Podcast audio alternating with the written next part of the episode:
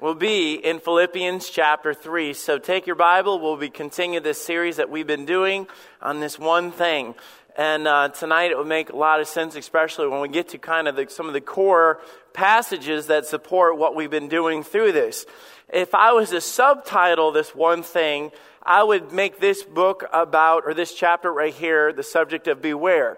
Um, you're, you're going to see at the very beginning uh, of how he comes up and, and he talks about beware of these certain things, and he, he pulls these things up and he brings them to our mind for us to be conscious of. And so uh, I'll, I'll explain that when we get to this. Uh, when I was a teenager, um, we had a really big vacation Bible school. Uh, a lot of times my mom ran vacation Bible school, so you can kind of see where like Pastor Dave and us have gotten that vibe that, that we grew up in that. We would take care of the skits and the puppets and all the activities and things like that. But part of our activity, too, of being a small church is we not only help run Vacation Bible School, but part of our responsibility is going passing out the flyers. So every day, we actually took a team to go out, and it's normally the teenagers, and we'd go pass them out. Well, in Alabama, everybody had a dog. I mean, every other house had a dog. And if they didn't have a dog, they still probably had the sign on their fence that said, Beware of dog. And uh, we, we would go there, a group of teenage boys, we'd stand at the gate, and we were like, Do you think they really have a dog? And of course, the, the, the, you know, the guys would start challenging each other and say, well, one of us has to go in. And of course, we would walk through that gate, not knowing if it was a chihuahua or, you know, a bulldog or whatever. We didn't know. But the way that it would, just the, the sign that said beware, you would literally be waiting for that little yipe or that dog to lunge out or for the dog to come out of the doghouse or whatever. And you would literally walk up to the driveway or the, the door, foot by foot, watching all around you, waiting for it.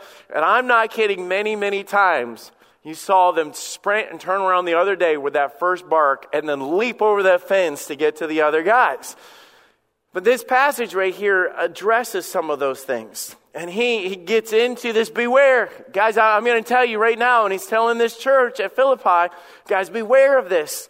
And so he says, finally, my brethren, rejoice in the Lord. Now, first of all, we know that Paul was a Baptist preacher because he's only halfway done with the book, but he's already saying, guys, I'm wrapping things up. Okay, so if you ever hear pastors say, finally, my brethren, you, you know he's, he's probably only about halfway done. But he says, finally, my brother, rejoice in the Lord. And uh, uh, G1, when he was here, our missionary, got up and he preached on that rejoice in the Lord. And he was talking, but he used this uh, actual one. He said, To write the same things to you, to me indeed, is not grievous, but for you it is safe. So, first of all, I want to kind of go through and just notice, and there's so much to bring out in these passages, but the rejoice in the Lord.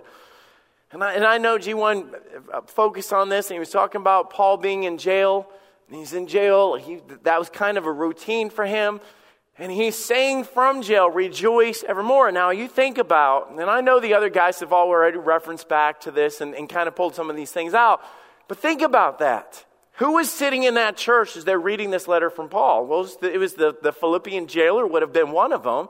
And it was, he was writing to the church of Philippi. The Philippi church was started there on that missionary journey. That you got Lydia, the lady, the seller of purple, and then you have the Philippian jailer, and he had his family that was saved. So you can imagine by that time, that dude could have been a deacon. He could have been one of the leaders. He was changed. You can imagine them reading this saying, Rejoice in the Lord. Well, Paul is in jail, guys. You can imagine he's up there going, Man, I've got this letter. And he says, Rejoice evermore.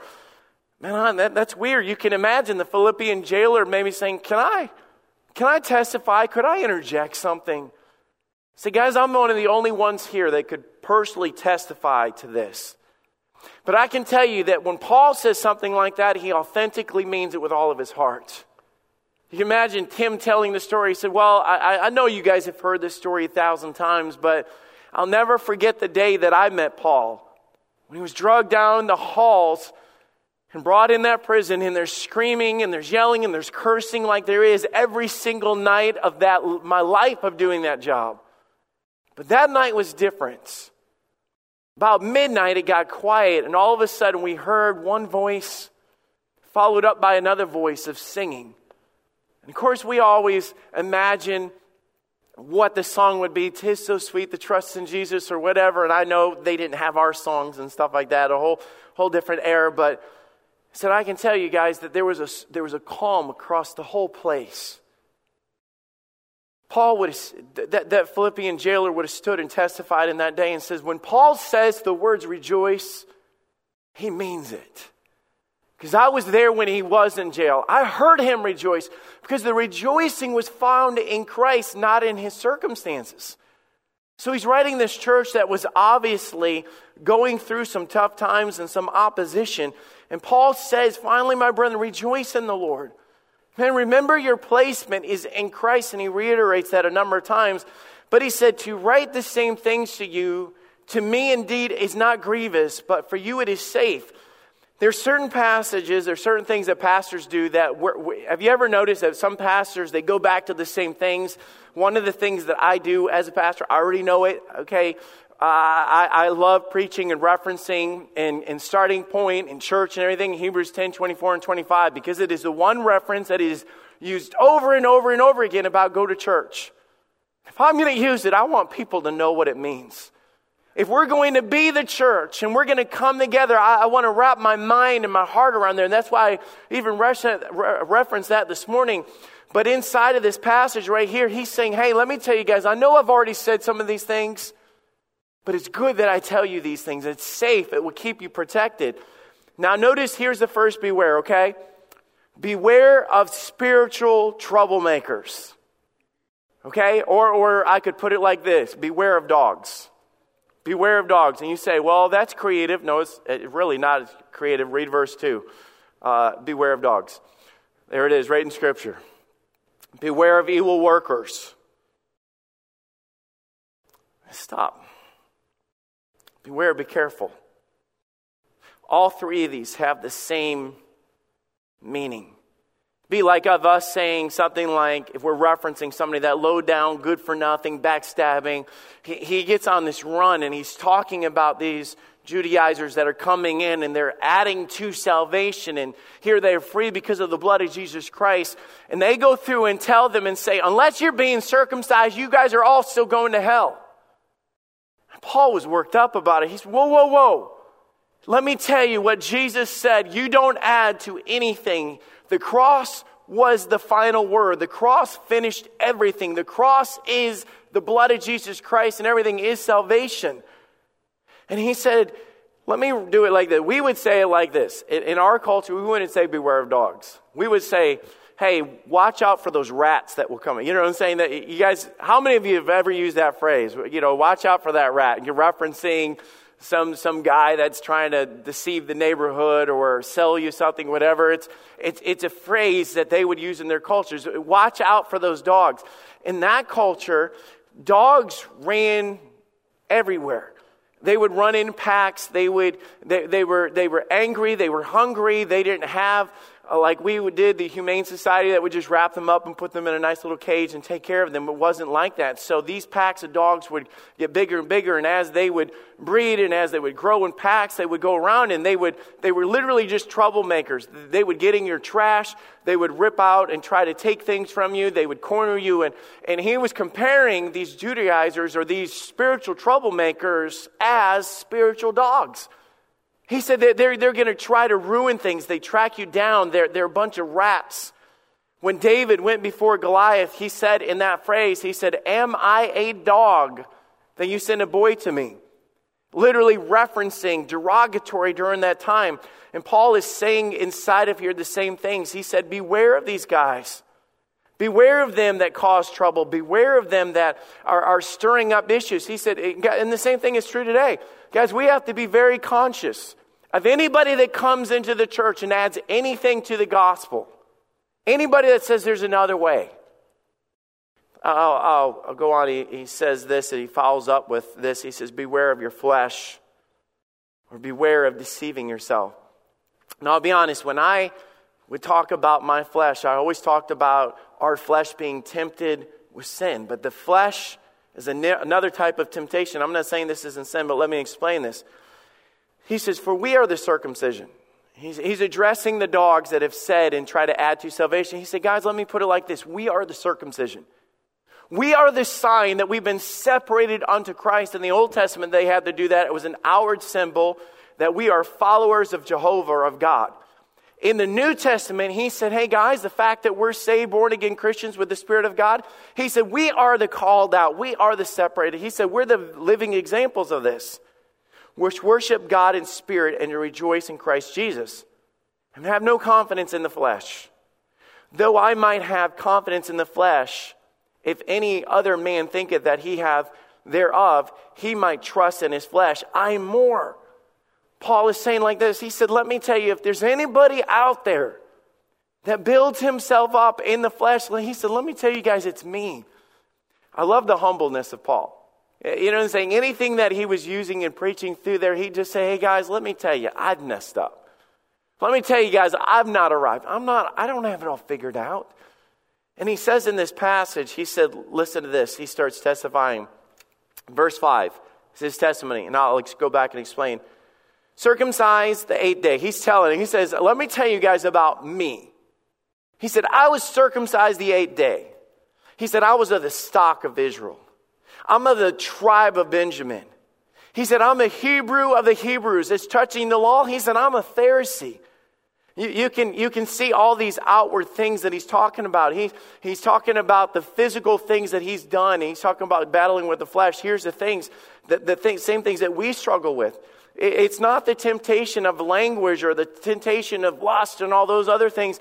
He said, guys, if we're not careful in my flesh, I will think that I have arrived, that, that I've done so much good that God must be happy with me because of my good.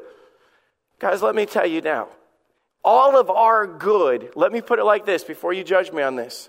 All of our good is as dung. Paul's about to say this. The word dung means waste. All of my good deeds, Paul is going through, and, he, and if you notice in there of that passage, he says, he said, on the eighth day, I, my parents did everything right. On the eighth day, they brought me to the temple and I was circumcised. I was set apart and says, man, this boy belongs to God. He did the right thing. He said, I'm of the stock of Israel. He said, let me tell you guys, I came from the thoroughbred of who are God's chosen people. I'm of the tribe of Benjamin. A Hebrew of the Hebrews. Be like saying I'm a Christian of the Christians. He said, You want to talk about the law? I'm a Pharisee. Now, to us, that's derogatory. Back then, a Pharisee meant, I know the law. I have a double doctorate in the law. You want to talk about good deeds? You want to talk about arriving? Sometimes, guys, we will, in our Christian lives, we start stacking up all of our good. Yeah, I'll do it. I'll do it. You guys look at me. Look at me. Okay? Look at, look at, can I tell you how great I am? I, I grew up in a Christian home. My mom was saved and my dad was saved. I started off in K5, K4 in, in a Christian school. I had a Christian education. I had vacation Bible school every single year. I graduated from the uh, uh, Awana program. I went to Christian school. I went to Christian college. I graduated from both of those. I knew my education when it came to the Lord. I, I, I graduated with trophies and all this. You sit there and say, wow, look at all that. I, I didn't know what it was like to miss church. You know what all those things are? They're acts, they're deeds, they're, they're all good things. That's what Paul is saying here. He said, You want to describe good people? I'll describe to you a good person. I'll tell you all the things that I've done.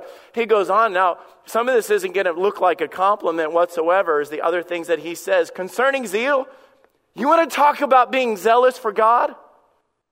I persecuted the church. You're going to say, oh, all right.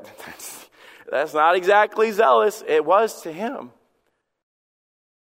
To the Judaizers, to the ones that did not accept Jesus Christ as the Messiah, they looked at him and said, Man, that's the man. As they rose up and they were like, Hey, we've got a bunch of fanatics trying to pretend that the Messiah has come. And Paul stood around and says, Hey, I'll, I'll take care of them. I'll, if they're going to if they're going to go against our God, I'll be the first one to shut them down. He wasn't some sort of wild, crazy rebel like we paint him out, of being some sort of ISIS terrorist. He was of the religious sect, he was of the good guys, stepping up saying, I'll tell you what, I'll, I'll make them an example. He said, You want to talk about them? He said, I was zealous. Man, I was, if there was a church that was going against the culture of what we believe to be right, he said, I was the first one to show up. I was the first one to burn it down. I was the first one to shut it down. You want to talk about zealous? I was zealous. I persecuted the church. So you want to talk about touching righteousness? You want to talk about the law that made us right and wrong? Blameless. Literally saying, I walked the line. I, let, let, me tell you, I was scared to death of my parents growing up. If any of you guys know what I'm talking about, because in my house growing up, if you broke the rules, you got a spanking. No, you got a whooping. There's a difference between a spanking and a whooping. We got whoopings, okay? And it literally meant that there would be a belt, and there would be the door closed, and there would be a lot of tears, and there was judgment. I lived under the law, okay? I know the law is the Old Testament, but in Alabama, in my house, I lived under the law still, okay? And I just remember that because it was the law, I remember to, follow it very carefully. Paul was saying, hey, whatever the law said, I did it perfectly. I followed it on the line. Blameless. You're saying in your mind, wow, he was pretty cocky. He's, he's pretty built up on himself. Remember how he started. He said, I don't put confidence in my flesh. Because I tell you guys, confidence in our flesh, we'll look back on that and say, man, I grew up in church. I helped build this church. I've been in every program. I've taught for so many years. I've given so much money. I've been to every missions conference. We'll almost like, I'm in pretty good standing when it comes to God. Let me show you my Christian resume. Let me show you my uh, everything that I've done. And that we'll do that. Now listen to how he follows up. Maybe in man's eyes. All those religious things but one day God got a hold of him. And he realized that all of my works, all of my good deeds were nothing compared to the cross. Nothing. I could not earn my way. I could not be good enough. My double doctorate in, in, in as being a Pharisee, my good works, my good deeds, my heritage, my background, my everything, he said, is nothing the reason why he was warning them of their flesh with this is because, guys, we fall in the same thing. Now, let, let, me pick on something for a minute, and you guys will know what I'm talking about. In the world, in the world, they, they love to have tangible things to hold on to when it comes to religious things. Have you ever noticed that with Christianity, people don't want anything that to do with it when it comes to movies or TV, unless it's Catholic? And then if there's a Catholic, if, there's a wedding and a movie, there will be a priest with a collar standing up there. Nobody says anything about it. If there is somebody that needs to get their life right, there will be a Catholic church. They will show them walking in, sitting in there, and Father comes out with his necklace and his clothing, and he'll sit down and he'll say, Father, I just lost my way. If there's confession, there'll be a confession booth. If there's prayers, they'll be lighting candles. You guys know what I'm talking about? Look at all movies. I mean, you, you watch movies, and why? Because our flesh gravitates towards give me something tangible to hold on to. Give me something physical to do. What do I have to do to be right before God? Light that candle. Here we go. I'll light too. Say a prayer. Give me the book. Confess my sins. Give me somebody to talk to. We want tangible. Paul was saying all those things were tangible. They weren't spiritual, they weren't from my heart, they weren't right. And he said, Those Judaizers, those dogs are trying to sneak into our church and try to drag and cause confusion and chaos. He said, It's not right. Verse 7, listen, with all that in mind, now read verse 7. But what things were gained to me, those I counted lost for Christ. Those things which were gained, the things that I thought were something, now I count them as a waste. They weren't nothing. My degrees, my prestige, my background, my heritage, all those things, all those works, all those religious deeds, all that stuff.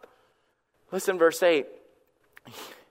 Yea, doubtless, Let me, let me say it the way we would say it without a doubt in my mind. That's how we would say, yea, doubtless, without a doubt in my mind. And I count all things but loss for the excellency of the knowledge of Christ Jesus my Lord, for whom I have suffered the loss of all things, and do count them but dung, that I may win Christ. Now, now there's a key word in here that really brings to light what Paul was saying in this.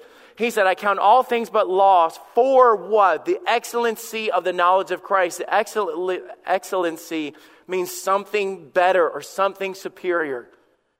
He said, I look at everything that I have done, and we just read his resume, okay? It was huge, all those things. And Paul said, Let me tell you, out of all that, he said, I found something better. It's Jesus. And he raised it up. He said, Knowing Jesus is better than all of that stuff finding the real deal. And notice it wasn't a physical thing. It wasn't lighting a candle. It wasn't going to a church. It wasn't saying a prayer to somebody. What did he say? He said, which is the knowledge of Christ Jesus, my Lord. You know what I love about this? Now remember, in all of this, that the, the, the, these enemies, these dogs that are coming in, beware of these things. What did they dislike more than anything? The fact that they were following after a man named Jesus. Now, notice what he says in that passage uh, of what he calls it the knowledge of Christ Jesus, my Lord. You talk about just twisting the knife in the back of those guys that were irritated. Christ, the Messiah, Jesus, the one that died on the cross, my Lord, he said, the one I submit to. That's what he turned around and uh, turned it to. He said, Guys, let me tell you about Jesus. He said, I counted all his waste because he said, I found the one that is superior. And by the way, he was Christ, he was Messiah, he died, he came back, and I follow him to the day I die. You talk about passion. He said, I count it as dung. And I know we know what the word dung means, but it doesn't mean just what you think it means. It means anything that is the lowest form of waste. Don't get distracted with how it ends with this. He said, That I may win Christ. Have an understanding of what this word right here means. The word win also means gain. Okay? If you win, you achieve something. He said it also means gain. I gave up something from my past. All of that I count as dung. I counted as waste. I counted as uh, all those things that I thought that I was pursuing. And he turned around and he said, But look at what I've gained. I have Jesus Christ. You talk about a testimony of what Paul is saying here. He gives them the simple gospel. Notice verse 9. And be found in him, not having my own righteousness. He goes, he goes you can imagine, he's preaching. He said, Guys, it's, it's not what I've done. All these years of striving to achieve righteousness and to be good and all this, he said, which, which is of the law. He said, under that of a list of do's and don'ts, he said, but that which is through the faith of Christ, the righteousness which is of God by faith. You know what that was? He interjects in the middle of that the gospel. He turns around and says, It's by faith, it's by Jesus, it's the righteousness of Him, not in doing the law. But listen, this person of Paul had a heart desire. Listen, he said, verse 10, that I may know Him I want to know him and the power of his resurrection. He said, I, I, There was no power in what we did before. He said, You guys realize that it was do's and don'ts and rules and all this other stuff. But he said, Now I can know the power of his resurrection. I, I can experience that which brings life to that which is dead being made. And he said, In the fellowship of his suffering. Now, this is where it makes us really uncomfortable. You notice when people like to hear about Jesus Christ and following Jesus Christ and living for God and everything, we want to stand up and say, hey, follow Jesus and the blessings are, uh, you know, uh, you can't even count them. You're like, amen. And we, we say, hey, when you follow Jesus, you get a home in heaven. Amen. And we, we say all these good things and blessings and the peace that passes all understanding. It's like, man, if we made a brochure about Jesus, man, it'd be filled. It's awesome. But at the same time, he said, Let me tell you guys, I'm going to follow Jesus. and I'm going to do what he did. But he said, I'm not just going to fellowship with the victory that I have in Jesus Christ, but what also comes with it is the fellowship or the partnership. It's the same word as we've been studying on a Sunday morning. For fellow, the partnership I'm going to participate in the suffering of Jesus Christ. Which literally means if you walk out of the doors of this church, anybody here, and you go out there and say, hey, by the way, the Lord, He is God. Be ready. Everybody's not going to say, praise God for that young man right there. You know, it, it doesn't work that way. It'd be nice.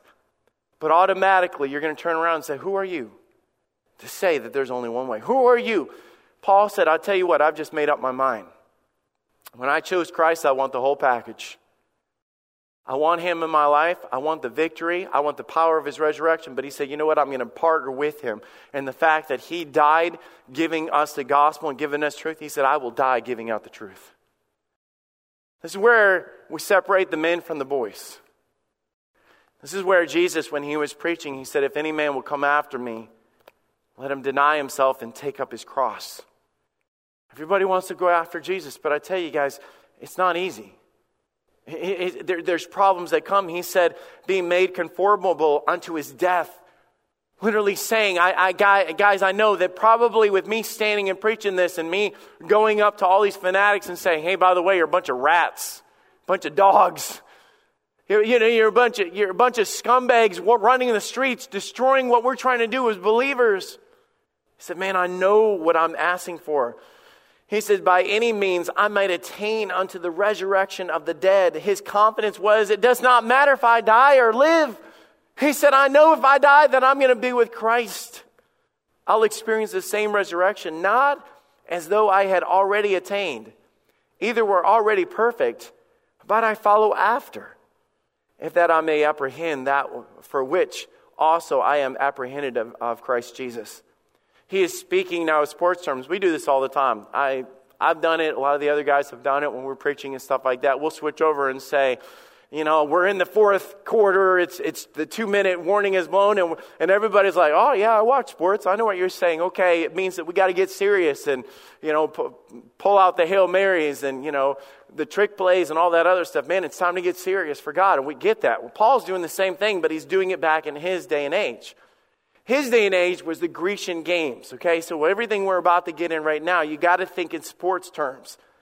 So he's saying this. He said, Hey guys, not as though I had already attained. I've not won, I've not accomplished this yet. He said, I'm still running the race. Either we're made perfect or finished, is what the word perfect, accomplished. I don't have the prize and I haven't crossed the line yet. But he said, I'm still going to follow after. He said, I'm still going to pursue that if I may apprehend that which for also I am apprehended of Christ. And was saying in there, he said that I may apprehend or take on the job that God's given me, and I'm going to finish it. That, that same reference is talking about running the race, which gets us to our second, our, our, our next beware. Uh, he says also, beware of past baggage. You know, you're, you're going to think that's crazy. Think of everything that we've said so far.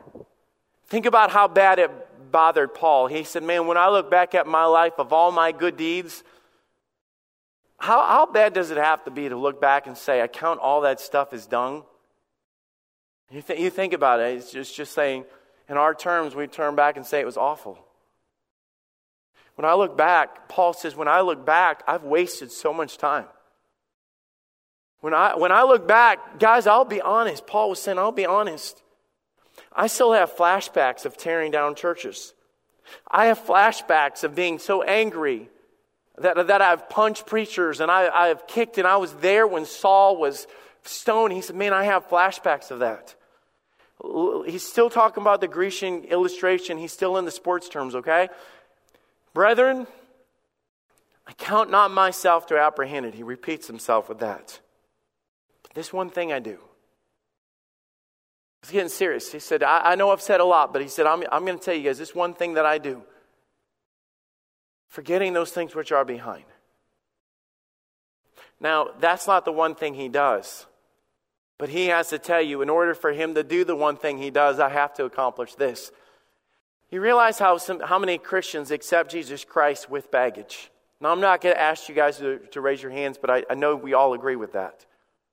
We, we come to Christ with baggage. We, if you were to look over your shoulder, and that was the illustration of the Grecian Games, they got that illustration because when you're running a race, the last thing that you really want to do is constantly be doing this.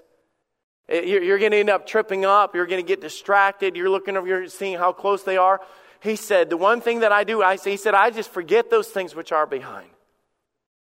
Because what happens is we start remembering all of our failures and all of our faults. And hey, there's people in here right now that you say, Man, I raised my kids out of church all those years never brought them to church, and now they're out of church today because I never gave them an example. And we're looking back saying, Man, I wish I could go back. God says, Stop it. You know what the thing is? You can't go back. Paul could not go back. When Paul got saved and all of his trash and all of the things that he counted as waste, he said, You know what I did? I brought them to the cross and I left them at the cross. He said, I had to leave them there.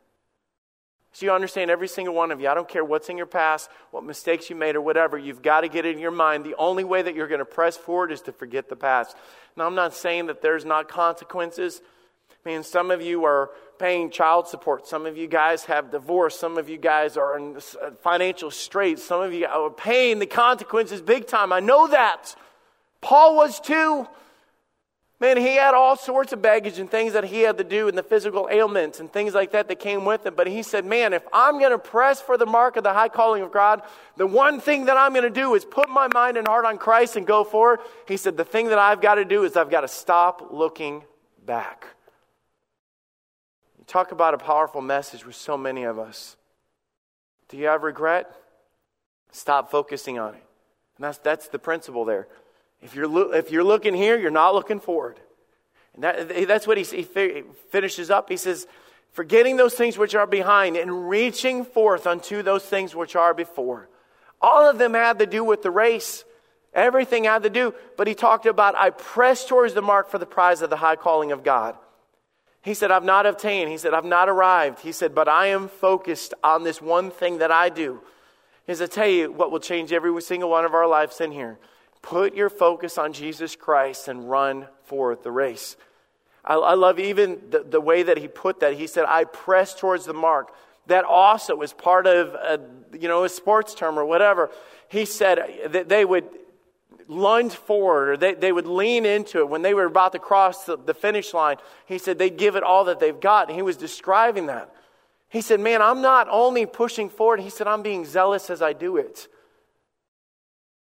I don't think it's enough. I, have said this to you guys so many times. I do not believe it's enough for any one of us just to walk the race. Every time you hear about Christ giving us instructions, it's run the race, fight the good fight, you know, stand firm. Every, everything has that action power to it. Revelation, be zealous. That's what we do, not passive. I lunge, I press, I pursue, I strive for the prize the spiritual reward in heaven. Then he brings it home to them in verse 15. Let us therefore, as many be perfect. The word perfect literally means striving or wanting to accomplish. Let us be like minded. And if anything be any otherwise, God shall reveal it unto this unto you. He said, guys, we've got to be on the same page with this. As he's pulling them together, he said, guys, come here. Here goes, let's do this together. I forgot. You guys need to forget too. I push forward. Will you run with me? He said, This one thing that I do, guys, will we have a single focus of running the race for Christ? Nevertheless, whereto we have already attained, let us. I, I, I love that uniformity. I, I, love how he does that. It's the, the, the Christian walk, the church never is about a person. It's never about elevating Paul. It's never about elevating somebody. He says in this, he said, he said, let us walk by the same rule. Let us mind the same thing. Say, guys, this, this is our new way of life. Not in bondage, not in works, not in what we did, not in our past, not in our heritage. He said, This is our new way of life. He said, Let this all be in all of us as he's talking to this church. Brethren, be followers together of me. And mark them which walk so as ye have us for an example. Paul was telling Timothy to be thou an example of the believers. He's telling these guys, he said, Listen, I haven't arrived. he said that over. I've not yet apprehended. I've not arrived. But he said, I'll tell you this. You look to me as an example of restored life. You can look at me as somebody that honestly wants to serve God with all my heart. And see me and know that somebody that has passion and zeal for God. He said, Follow my example. He said, By the way, mark them. The word mark also means to notice them or call them out or whatever, those that are doing the same thing. So get those in the church that are rallying around us. He said, Let's run this race together. Now, notice this. For many walk, of whom I've told you often, and now tell you, even weeping, that they are enemies of the cross. You talk about blatant when he says this. He, this is going back to the dogs, okay? He, he testifies in there. It's only by the righteousness of God. It's, uh, he says, I, I forget those things. They're dung. I pursue the future. And he said, by the way, those guys that are out there teaching another gospel another way, he labeled them as enemies of the cross.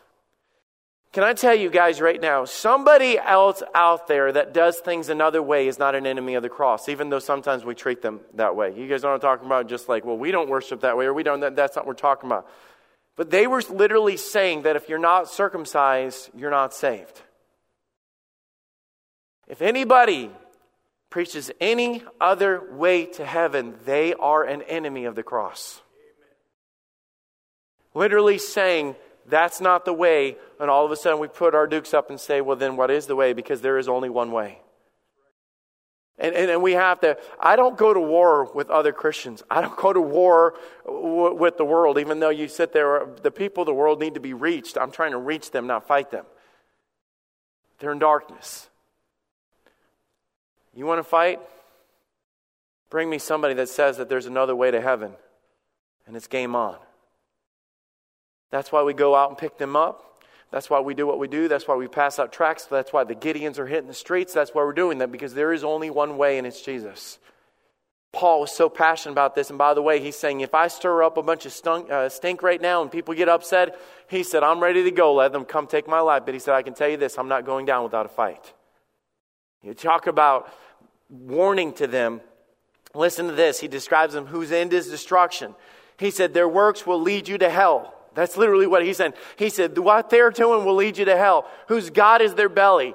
This is the cravings, of fleshly desires. You know, you sit there and say, You know what I'm really craving? And all of a sudden you get up and you drive 20 minutes to go get ice cream at 10 o'clock at night. You're, you're led of your flesh. You just think that I have to have that right now. And he said, Their God is their belly. They do whatever they want to do. They're led of the flesh whose glory is their shame, the very thing that they've made, Paul was saying, the very thing that they're building themselves up of their pedigrees and their degrees and everything else. He said that's what's shaming them because they're putting it all about them. When it's not them, it's only Jesus Christ, who mind earthly things, who is all about the here and now. But notice this closing. For our conversation, the word conversation, in Scripture sometimes means a way of life, and here it means citizenship. So read it like this For our citizenship is in heaven. That's what I was talking about when we were singing a few minutes ago. From whence also we look for the Savior, the Lord Jesus Christ, who shall change our vile body, that it may be fashioned like unto his glorious body according to the working whereby he is able even to subdue all things unto himself. You know what I love about this? Spiritually speaking, in this world, we always tell people when you accept Christ, old things are passed away, behold, all things have become new. And everybody says amen. But you think about what Paul was saying. He said, when we get to heaven, let me tell you, all of the scars that I have from me looking back and that life that I did, that he said, let me tell you the beauty of this. And maybe this gave him assurance or you know, consolation, just gave him peace in his heart. He said, Guys, let me tell you, when I get home to heaven, it's all going to be brand new. I want to have the scars and the burns on my hands from looking back at my past. I, I want to have all the regret and the shame. I I want to have all that. God's going to take all this away, my vile body. Going to make all things new. And actually, he, he didn't just say all things new. He said, I'm going to be like him. I'm going to be like him. I, I, had this thought this past week. I actually jotted it down if uh, God leads me to preach on this one day. Everything, everything that is bad and hurtful for us in this life is always temporal. You think about it, no matter what. Think of something horrible. Death, temporal. Cancer, temporal. War, temporal. Whatever you can think of, I promise you, for us as believers, it's only going to last this long. I can't do any other. It's only going to last this long. But everything that God gives us that is peace, joy, love, satisfaction is forever. Everything. Paul was like, What are you going to threaten me with? He said, I'll tell you what, this one thing that I do, I'm going to run the race. And if the dogs come after me and they do this, he said, I'm going to have the resurrection because I identify with the power of his resurrection. By the way, when I get home to heaven, all things are going to be new and nobody can ever take that away. You talk about him built up and excited. Listen, who shall change our vile body and be fashioned to the glorious body according to the working whereby he is able. He is able. Once again, at the end of this, he puts all the glory not on himself, not on all the things that he's done, not on his past or whatever. He turns around and goes, Hey, by the way, everything that I have said, it's all God. It's all God who is able to even to subdue all things unto himself. No more. I'm ready for that. And I know right now that God has us here for a reason.